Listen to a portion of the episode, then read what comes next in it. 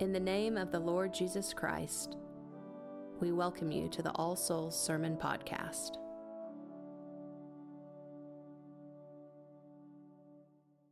In the name of God, the Father, the Son, and the Holy Ghost. Amen. Please be seated. As Father Bright said in his sermon last week, there are Sundays you look at the passages and your response is, yikes. The gospel reading this week is certainly one of those. When we hear Jesus say that there will be weeping and gnashing of teeth when we see others in the kingdom while we ourselves are thrust out, that probably got your attention, and rightfully so. Thankfully, Jesus says that there are yet others from north, south, east, and west who will sit in the kingdom.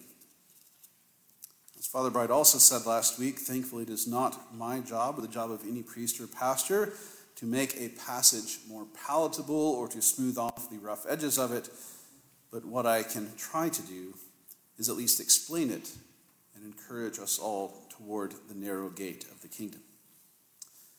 The gospel passage finds us somewhere in the midst of Jesus' journeys, teaching in various towns, making his way eventually to Jerusalem. Along the way, someone asked him what sounds like a very sensible question Will the number of people who are saved be few? Many people, even in our own day, are asking similar questions, desiring with a great love for humanity that everyone would have the opportunity to be in God's kingdom. The response that Jesus gives is probably more and not quite what the questioner wanted. Had Jesus simply replied with yes, few, or no, many, we probably wouldn't have this passage in our Bibles. Instead, Jesus issues a command not to the one, but to all of them that says, strive to enter the strait gate, meaning the narrow gate. He says, many people will desire to enter the kingdom and not be able, perhaps because they seek a different gate. If we look up a similar passage in Matthew's Gospel in chapter 7, we see there the narrow gate mentioned along with its contrasting image that a, there is a gate and a road that leads to destruction that is wide and easy. If we believe that following Jesus isn't hard, that we don't need God's help, perhaps we're on the wrong road. Our unease is amplified when Jesus starts talking about what happens when the gate is closed. There will be many, he says, who call out, Lord, Lord, who will not be admitted. They've even eaten with the Master, they have heard his teaching, the Master does not know them. St. Augustine says that some of these people are, quote, hidden enemies of Christ, end quote. He says, to quote again, all those who live unjust and irreligious lives are Christ's enemies, even if they are signed on the name and are called Christians. End quote.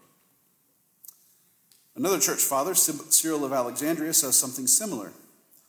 He says there are people who, frequenting the churches, hear the doctrines of the gospel, but they remember absolutely nothing of the truths of Scripture.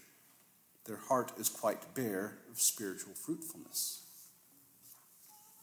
And yet, thankfully, Jesus says that there are many others who will be included in his kingdom from all over the world. As Scripture informs us elsewhere, these are people from every nation, every tribe, every tongue, from every walk of life. What is the criteria for those who get in through the gate and those who don't?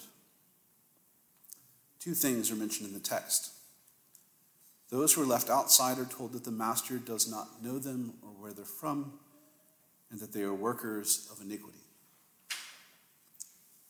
The first thing that we must say is entrance into the kingdom requires a relationship with the Master, a relationship that God, by His grace, gives to you and to me through relationship to Him on the basis of our faith in Jesus.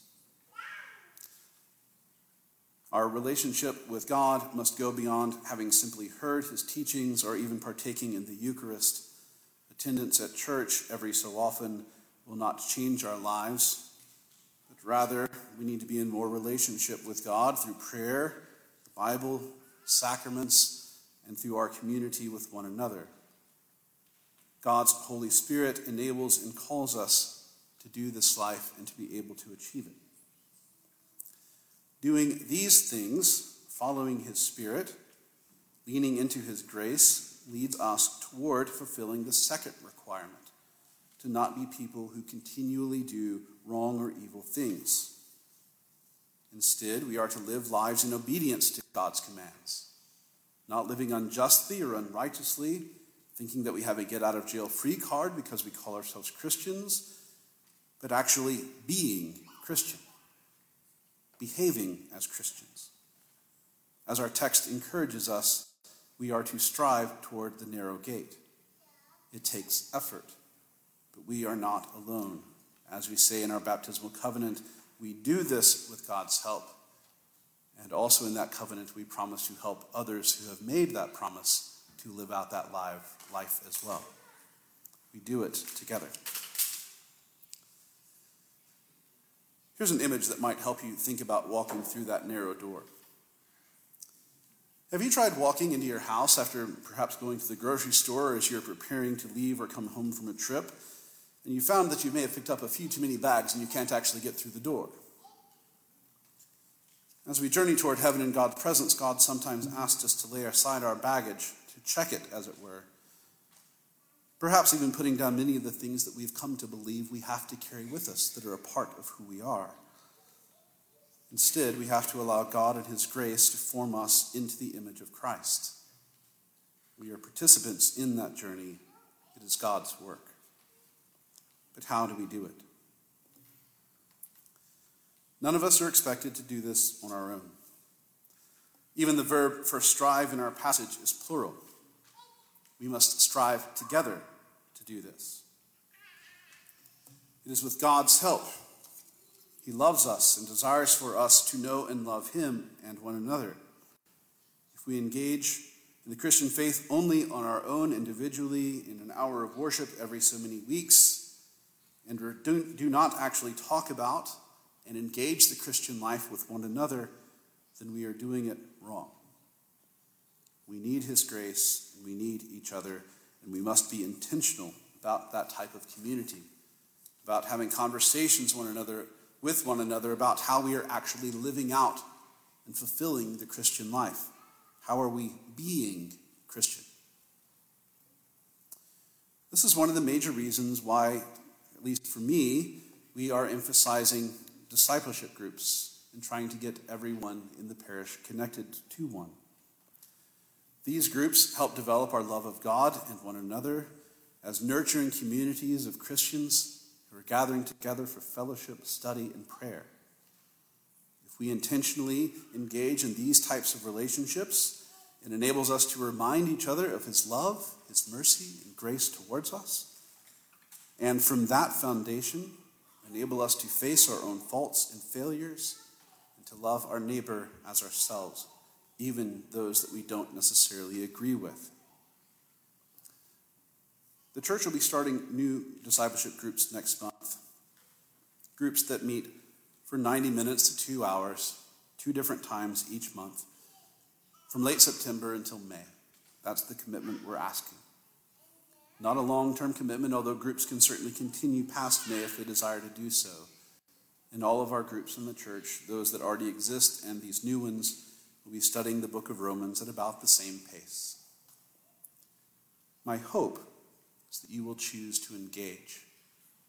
My hope is that you will choose to connect with other Christians and seek to encourage each other to live into God's grace and to live into what He has called us to be and to do we must strive together and together go through that gate.